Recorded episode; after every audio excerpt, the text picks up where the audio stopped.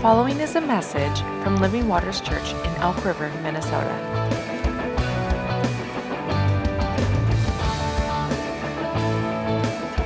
For more information, visit livingwatersmn.org.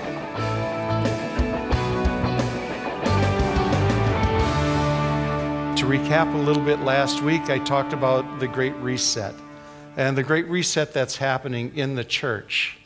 Um, that there is a reset going on right now um, that the church is experiencing. I, I, know this by the Spirit. I know that um, there are some that are going to move with the reset, and there's others that are going to not see it as valuable. They're not going to understand. They're not going to have understanding. One of the words that I treasure over the years that's been spoken over us as a house is that we would be, this was Alan Ross several years ago, that we'd be as sons of Issachar, knowing the times and knowing what to do in them. Now, I wish it was just that easy. I wish I could say that we've always gotten it right. I wish I could uh, say that I have always just, yep, I know what time it is. You know, by the way, what time is it? I, when I did this message, I didn't even realize what the, the, the name of the month was or the, the theme of the month was.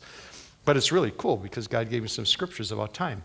Um, but really, that, that we don't always get it right. That when we receive a word like that, it's an invitation. Any prophetic word is an invitation to enter into a relational journey with Christ.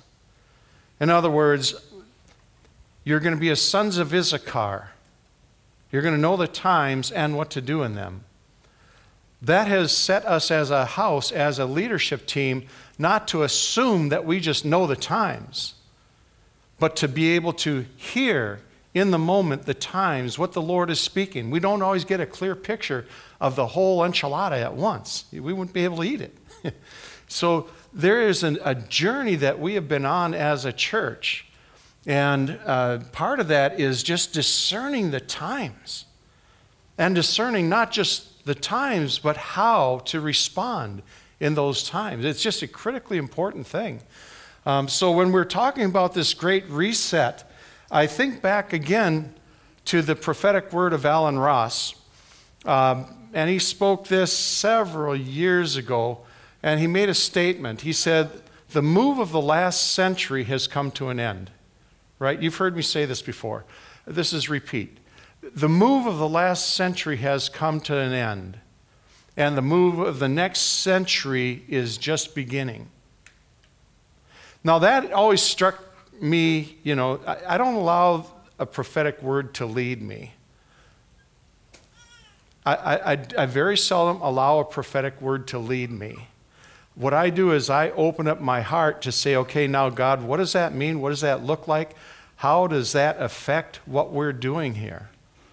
But I, I just, in my heart, it witnessed to me that something shifted. And Alan Ross said that it would be, it would have been around 2006 if he would, to put a, a time on it, a date on it, 2006. Now, I started pastoring here as a senior pastor in 2007. And in those years, let me just read a little bit of a recap of the last 13 years, so the last 14 years, the 13 years that I was pastoring.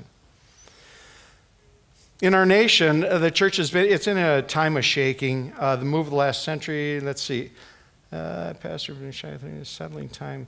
For eight years, during those times, we saw a president who started to make proclamations. One of the most anti Christian presidents, at least with his words, at least with his declarations that we have seen.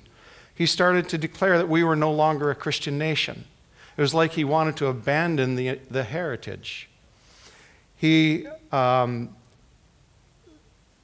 made a proclamation that marriage was no longer a sanctified union between a man and a woman, and that we can no longer tell the difference between a male and a female.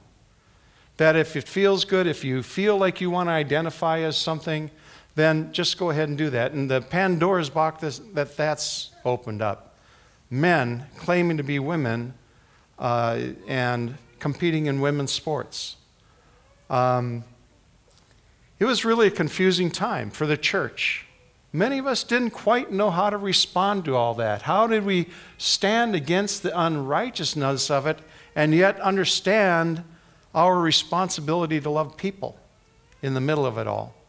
We were struggling for a language in many ways. We were struggling for an identity. In many ways, we were caught a little bit flat footed with the shifts, the massive shifts and changes that really very few of us saw coming.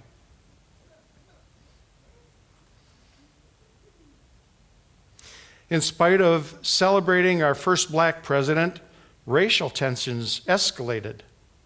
We saw a clear bias arise in the media, as well as um, moms and dads becoming increasingly addicted to social media.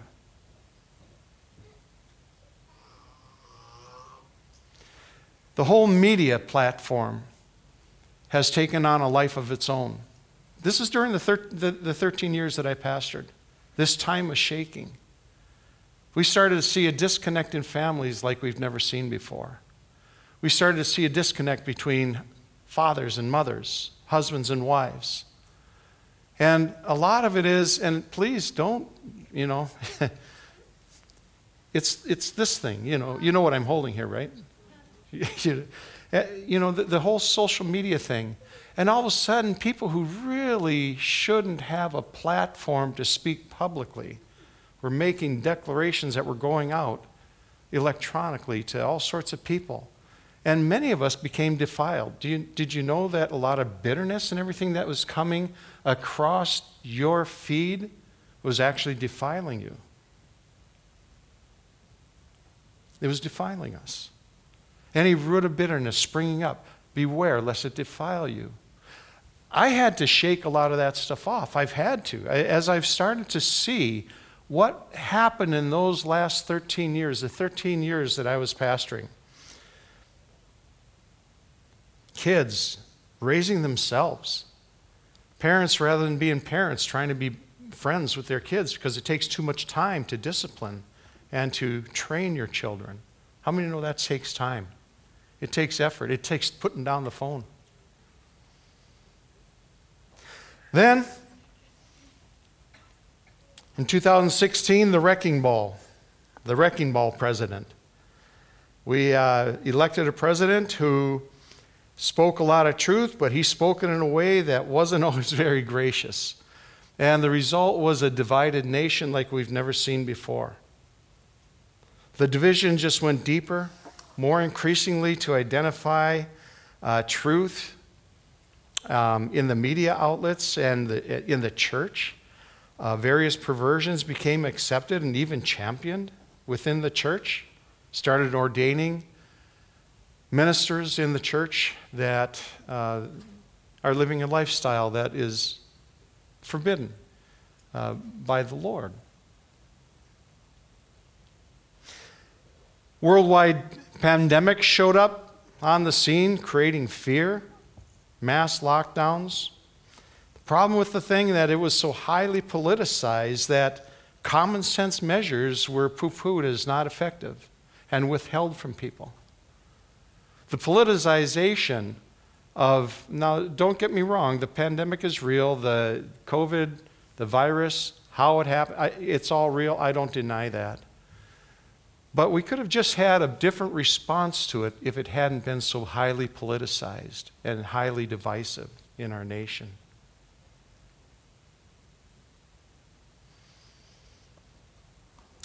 Following that, we elected a president who seems like it just makes decision after decision after decision that is really destructive to our American culture and our way of life.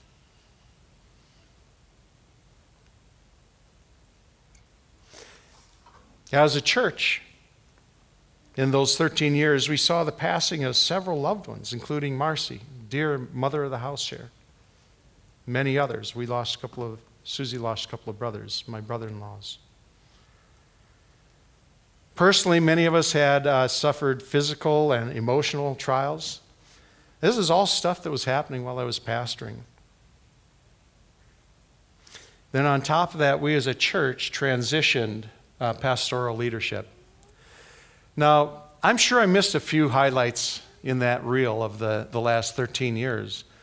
But just from what I read, can you see that this has been a time of great shaking?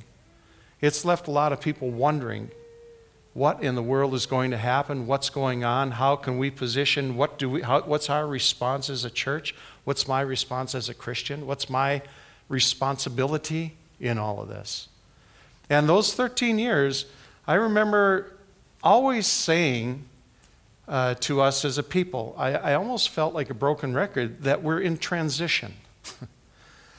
I didn't realize how true that was while I was in it. I understood it and I knew that, but now looking back, I can see that we are in a transition. That these shakings are part of a transition, but a transition always has a point where you've transitioned and you start moving. Okay? I believe that we as a church right now are in that place where we have transitioned. The shift in leadership, pastoral leadership, was absolutely necessary. I was the right guy to have around when all the shaking was happening. I, I, I know that, and God allowed us to do some incredible things here. We've seen some amazing things, and I'm thankful for all of that. But we are in a new season. So the reset has already taken place in this house, if you will. And we are still learning what that looks like. We're learning how to cooperate, how to co labor with the reset. Remember last week that my core message was based on uh, 1 Corinthians 1:18. For the message of the cross is foolishness to those who are perishing, but to those of us who are being saved, it is the power of God. I believe that there's a foundation with, that is going to be reestablished in the church of Jesus Christ, and it's the message of the cross. And you know, you can't really do a message on the message of the cross any justice. Uh, last week, I boiled it down to three points, but I tell you that the message that the cross speaks is so much more vast than I would even have time to think or to uh, verbalize in a year of sermons on it. but uh, at the bottom of it all, I feel like the message of the cross is that number one, God is love. Number two, God is just. His justice he is righteous, He is holy, He lives in uh, blinding light. And there's no deception, there's no lie, there's no darkness in Him at all. He is just. And then mercy is that place where God's love and God's uh, justice meet, they come together. So we talked a little bit about the two uh, uh, riversides that uh, we've been building over the years. And frankly, we built the riverside of God's love for uh, quite a bit over the last 13, 14 years. There was a time in the church where the wall of God's, you know, look out, he's going to get you, right? How many remember those days? Legalism? Anybody grow up in legalism? And that wall was built so high it became an error? Maybe we swung the pendulum to where this wall got built, but I believe right now the river of truth is being filled as we understand the righteousness and the holiness and the goodness of God. Make sense?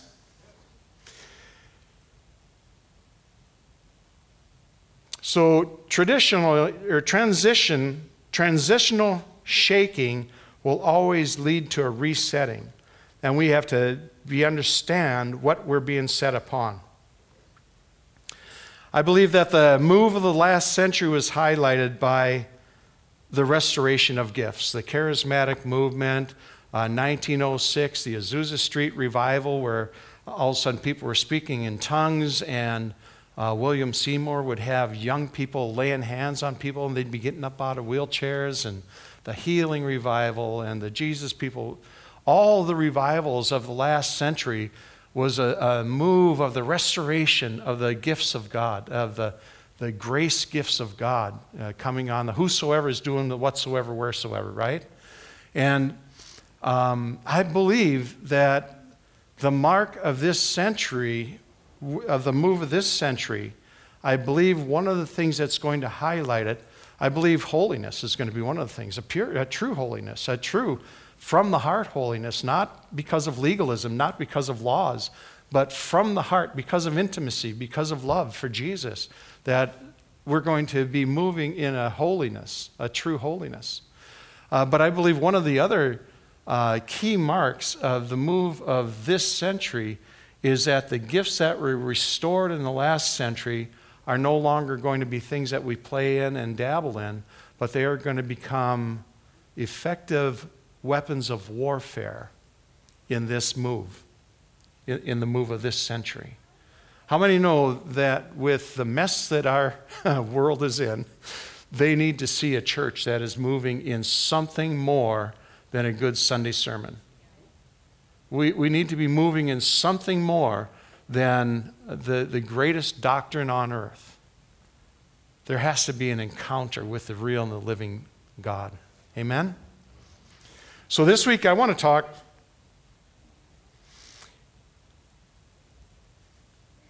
about how we can align our lives with this, whatever this new setting looks like, whatever this transition, whatever this is that I'm talking about. And it's hard to put a finger on it other than that God is, Jesus is just reclaiming his church.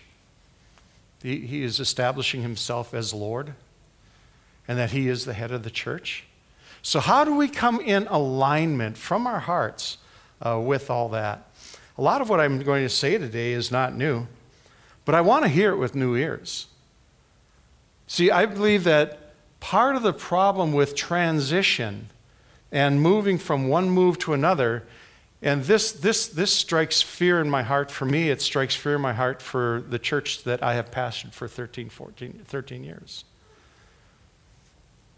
The people who usually resist a move of God are those that have been in the faith the longest. Those that have been maybe touched revival and are still living on a move of the past. Or we've had some success in the past and we want to live out our glory days in that. Or face it, a lot of us gray heads, we're getting tired, right? Although I shouldn't say that. A lot of you gray heads are getting tired. But Susie will never get tired. Try to keep up with her sometime, I tell you what. No, but, but really, it, let, us just face it. There, there are uh, things that happen in life that cause us not to jump up and down that, yes, we're running a new race here. But I tell you what, there is a grace in God that I am pressing in for. there is a grace in God that I am looking for. In fact, I believe that any of these kinds of transitions, anything that we want change in, in the kingdom, it's going to take the grace of God. And by that, I mean, I, I, define grace as the enabling power of God. It allows us to do things that we cannot do on our own. People get that mixed up with mercy. Mercy is not getting what we deserve, grace is getting something we don't deserve. This empowerment, this ability to live a life that it's impossible for us to live. So it takes great grace, and there's three main components to receiving grace. The first component to receiving grace is acknowledging our inadequacies. If there's anything the last 13, 14 years, and especially the last couple of years, have done for me, it has shown me how incredibly inadequate I am. It's scary inadequate. I mean, it's like I'm supposed to, you know, there are times I was pastoring the church and I'm going, I'm supposed to be, you know, having all the answers on this? Give me a break, you know? And there, there were times of fear, there were times of trembling.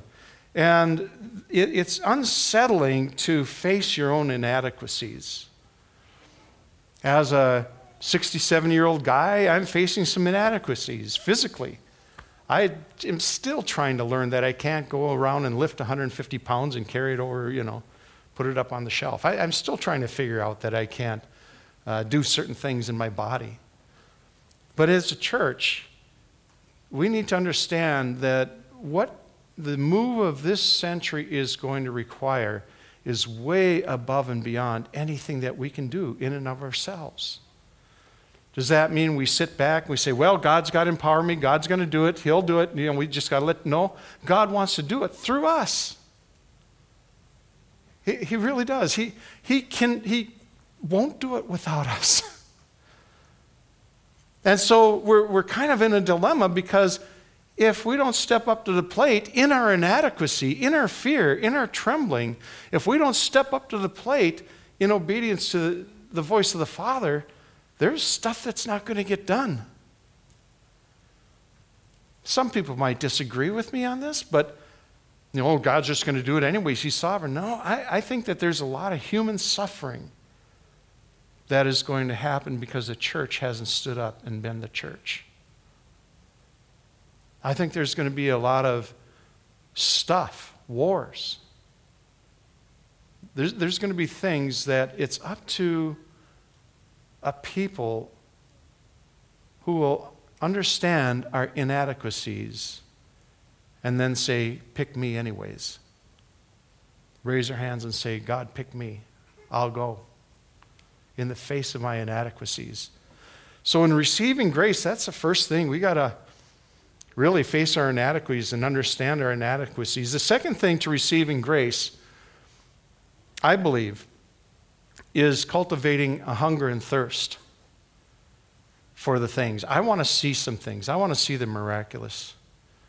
I am not satisfied with the fact that I've got two brother in laws that died. You know, one of, you know, brain cancer, um, the other cancer throughout his body. I'm not satisfied with that. I, I'm not satisfied with uh, the, the way that things are coming into our schools. I'm not satisfied with uh, the fact that we've got um, things going on in the presidency that are declaring outright lies. The antichrist spirit has so enveloped Washington, D.C. I'm not okay with that.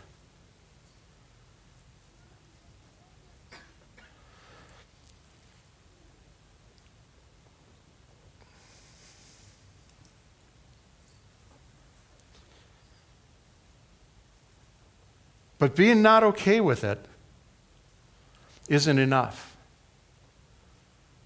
I believe that there is a crying out for hunger and a thirst. There is a crying out for search for her, search for her as silver. Read Proverbs chapter 2, by the way. It's an amazing chapter talking about what it is to really pursue the word of the Lord, how precious it is. That when the church becomes consumed and hungry to see righteousness, hungering and thirsting after righteousness, to see it in our schools, to see it in our churches, to see it in our neighborhoods, to see it in our government. I believe that there has to come a hunger and a thirst to see a difference in your families, in our kids. A hunger, a thirst. Part of the thing with the hunger and thirst and facing our inadequacies is that we really have to give ourselves to truth, don't we? We have to allow truth from His perspective to be able to teach us and to be able to lead us and to be able to bring us into the next move of the Spirit. Third component, I, these aren't exhaustive, these are just my ideas. But the third component to receiving grace is that uh, we need to exercise faith that He wants to empower us for change. Grace will always be initiated. See, grace is always available. Right? How many know that? How many know that God is always pouring out grace? But how many know that unless it joins faith, it, be, it just misses the mark? And that grace really doesn't have an effect in our lives. I want to encourage you to think differently about grace. Number one, are you able to face your inadequacies? Uh, number two, can you hunger and thirst for what's on the heart of the Father? But number three, can you allow the grace and the gift of faith to believe that God wants to do something in you and something in me, something in this church, something in this city beyond what we can do? Can we believe for the grace? Well, I just don't deserve grace, Dave. You don't know, you don't know my life. Dave, I don't have that calling. You've got that calling. Dave, I've failed so many times. I don't deserve grace. Everybody, anybody here? ever felt like you don't deserve grace? Can I say this? Without grace, the best of us would be duck soup. It Wouldn't be good. I, I, remember when the Lord spoke to me, He said, Dave, your righteousness, the best you can be, the best you can be, when you've got everything all together on a good day, when you've crossed all your T's, dotted all your I's, and you have really kicked it, you've done it well, that's still filthiness. That's still like a filthy rag in my presence. That kicks me back into seeing my inadequacy to do anything that really matters apart from grace. I don't dare, I don't dare being here today preaching a word apart from the grace of God. Boy, you guys are quiet. I, I know that this is, this sounds heavy, but what I'm really inviting us into is one of the most joyful journeys that you can ever imagine. What I'm really inviting us into is this walk with a, a, a living and, and loving King that wants to use us. We just need to align our hearts and be reset on the things that are precious to Him. How many know the church has been set on so many different things? I've seen teachings come from the pulpits in this nation that they grieve my heart. And the church needs to get reset upon what's really important. So, number two, commit yourself to relational intimacy with Christ. Fight for it. So, in realigning with the kingdom, with this reset, it is more important than ever now to commit yourself to a real and intimate relationship with Jesus Christ. We have preached intimacy from this pulpit for years and years. Before I was pastoring, Bob was preaching intimacy with Christ. And it's right now, there's such an urgency in my heart to encourage you as a body to learn intimacy with Christ. For some of us guys, that seems really foreign. To some of us really heady people, it seems really foreign. But I tell you what, there is an intimacy with Christ. There is this pursuit of Christ that is no longer an option. it, it, you know, the busyness of life, the, the, the stuff that we give ourselves to in life that want to take us away from this intimacy, how many know that there is a battle for intimacy? Fight for intimacy with Christ. And intimacy looks different for, the, for, for you than it does for me. It looks different for all of us. I'm not dictating how you find intimacy with Christ, but there's a scripture. Again, I, I like scriptures that challenge me. I like scriptures that actually kind of get me a little bit angry. Like, you know what I'm saying? Because I know God's after something in me. Matthew chapter 7, verse 21. Not everyone who says to me, Lord, Lord, shall enter the kingdom of heaven, but he who does the will of my Father in heaven. Many will say to me in that day, Lord, Lord, we have, haven't we prophesied in your name? We've cast out demons in your name. We've done a lot of wonders in your name. And then I will declare to them, this is red letters now, this is Jesus speaking. I will declare to them, I never knew you. I never had intimacy with you. I never had a relationship with you. Depart from me you're just practicing iniquity, lawlessness. That's a heavy saying. That, those, that's one of those scriptures that we don't like to preach a lot about. That's one of those scriptures that we don't hear uh, exposes on and exposition, and, uh, because it, it, it's, it's one that can really be an unsettling verse. But I, and I'm not here to unsettle you. I'm here to get you settled. I'm here to say that intimacy, this privilege of an intimate relationship with the creator of the universe, the one who died for us. It's like, it's not an option, it's a privilege. And it's a necessity.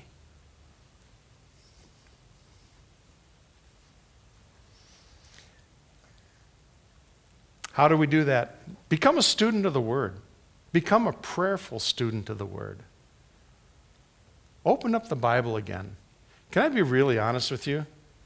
There, I, I have gone through seasons where I picked up the Word and it was as dry as yesterday's burnt toast. I mean, it was just wasn't there for me.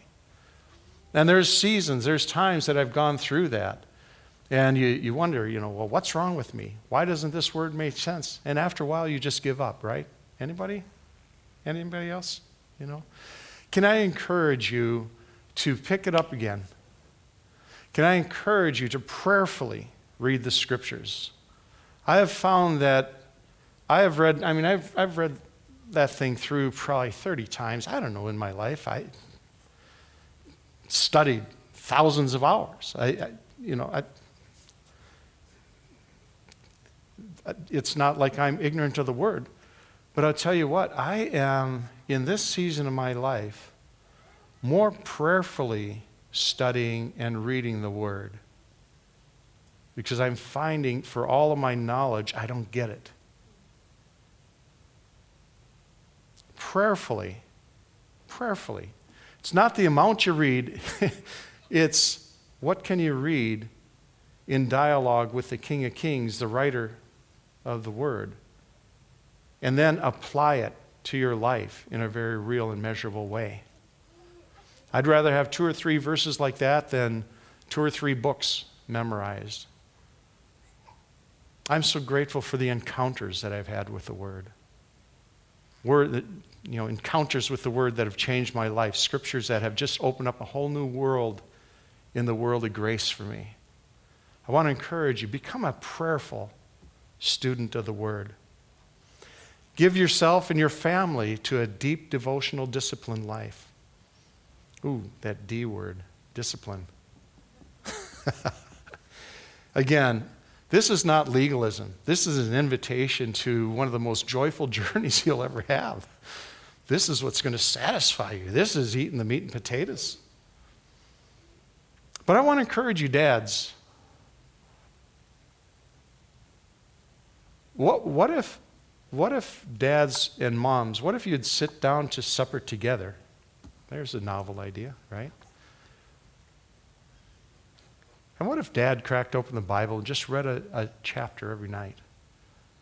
I, it doesn't have to be anything fancy, it doesn't have to be anything profound. i tell you the profoundness of it is that you are actually taking the time to bring your family into something that is so important to you. And training our children comes off, it rubs off. It isn't necessarily taught, it has to be seen. Better caught than taught. Never settle for the religion of form and habit. Check yourself when you see that you're giving lip service rather than heart connection. you know, I'm just speaking here from th- this is experience. This isn't me pointing fingers at you and saying, listen, you guys, buck up. This is me. This is me. Have you ever had seasons in your life where you're worshiping God and yet your heart is so far from the worship?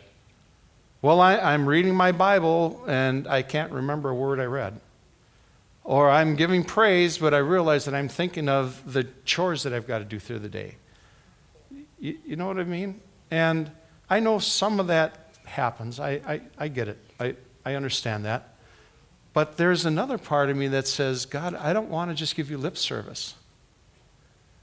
Everything that I do, I want to do with intention. I want to do so that it really makes a difference in my heart of hearts. I, I, I want this to change. This is aligning your heart with the reset, the great reset. Insist on hearing God for yourself. There's so many ways God speaks. Keep an ear open to hear God. The third thing is to develop the gift of discernment. There are so many distracting voices. Uh, 1 John 4 1 says, Beloved, do not believe every spirit, but test the spirits, whether they are of God, because many false prophets have gone out into the world. By this you know the Spirit of God. Every spirit that confesses Jesus Christ has come in the flesh. And every spirit that does not confess that Jesus has come in the flesh is not of God. This is the spirit of Antichrist, which you have heard was coming and now already is in the world. It's not the boogeyman at the end of the age. This is a spirit. Right now, our nation is filled with this Antichrist spirit. And I tell you, the thing about Antichrist, he's a really good liar. He can bring all sorts of things that seem so right on the inside, but the twist behind it is perverted. The motivation behind it is perverted. I remember uh, early last year when COVID came out, and I was angry. In the spirit, I was angry because I knew it was about control. I knew it was about manipulation. I knew it was, yes, a thing that we needed to address, but I also knew that it was a spirit that was behind it, that was about control, fear, and manipulation. I, I knew that. And I was angry about it. And I started to dialogue with God about it, and the Lord just started showing me, Dave, that's not the only place there's deception. There is such a deception that has come upon your nation because you as a nation have not loved truth to the end. There has come upon you a spirit, a strong delusion that we should believe a lie. I said, Oh God, I don't want to. How, how can we survive? How can I survive? And the Lord spoke to my heart. He said, Dave, the way you're going to know truth in the days to come is through the spirit of discernment.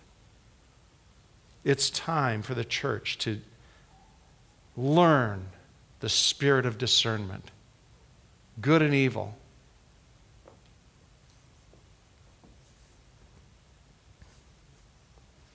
This is heavy.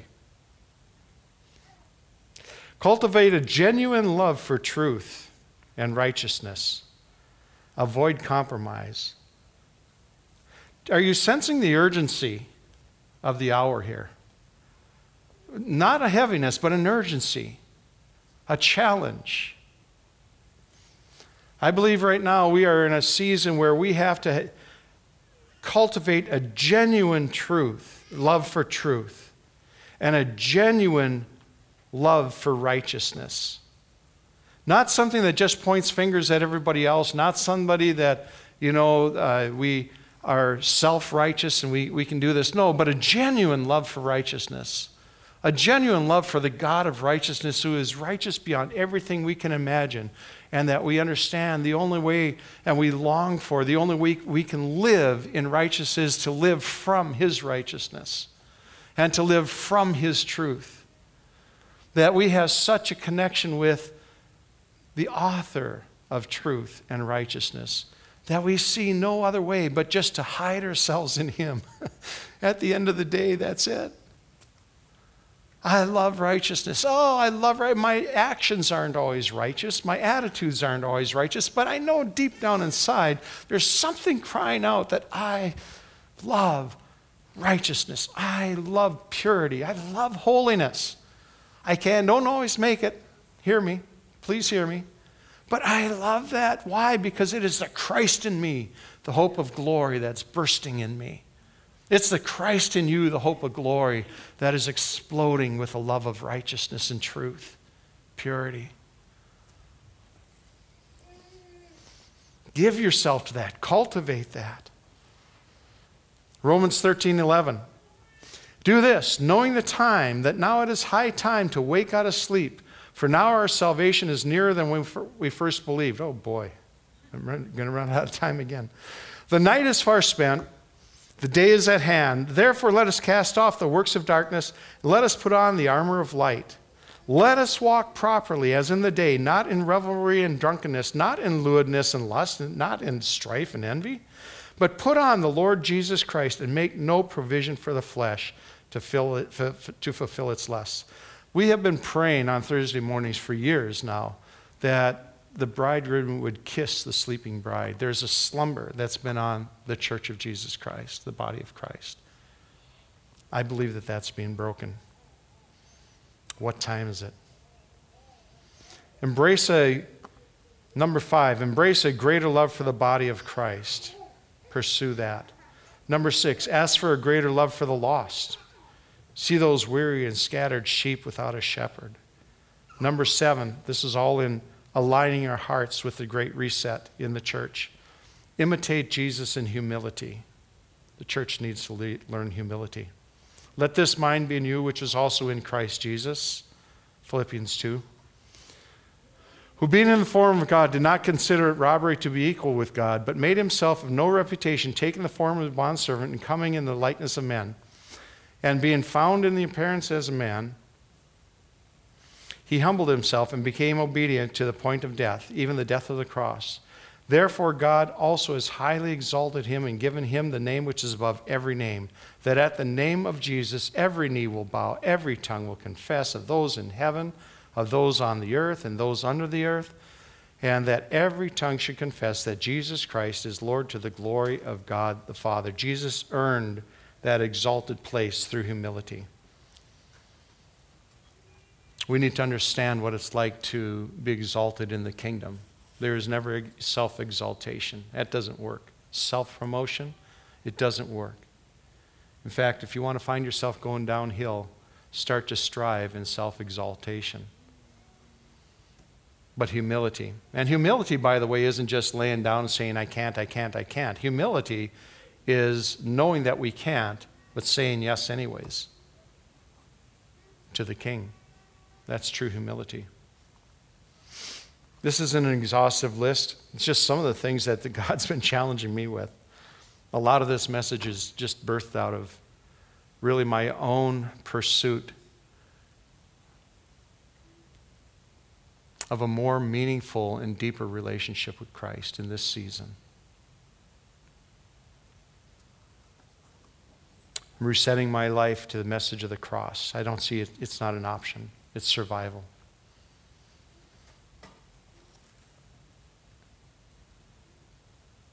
I'm going to finish with this. Hebrews 12 28. We, this is the shaking chapter, right? This is the, the, the uh, portion of Scripture we've been talking about for years, a couple of years now at least, that there's a shaking going on so that we can receive a kingdom, right? But here's what it says Hebrews 12 28. Therefore, since we are receiving a kingdom which cannot be shaken, let us have grace. Let us have what? Let us have grace by which we can may serve God acceptably and reverence with reverence and godly fear. Because our God is a consuming fire. It's another verse we don't preach on a lot. Let's stand together. And I want, you know, I, I feel like I've just wielded a sword that has kind of cut some things open here a little bit.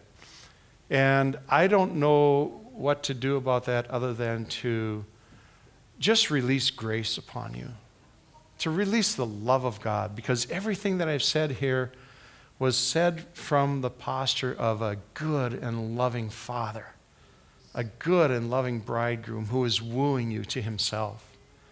And I believe that the journey that we are being called to as a church, as an individual certainly, but as a church, has joy unimaginable, has purpose beyond anything we could have ever imagined. and that this word is just an invitation, it's a challenge for us to realign with that for which you've been created, that which you've been born for, that which is inside of you, the Christ in you, the hope of glory. Father, I pray and I release grace. Father, that every person needs to kind of sort things out, what that looks like. But God, we get to do it in conjunction with you, in intimacy with you. So, Father, I pray you release your loving kindness, your great mercy, your great compassion upon us as a body. Lord, that these truths, this reset, this uh, season of the church, where you are bringing forth a bride without spot and blemish. It seems almost impossible to us right now. But that's the goal, Lord, that you are going to be presenting to yourself a bride without spot and blemish. Father, I pray your blessing, your peace, your joy, and your grace to fill everybody hearing these words today. We ask it in Jesus' name. Amen. Thank you for listening to this week's message. To learn more about us, please visit livingwatersmn.org.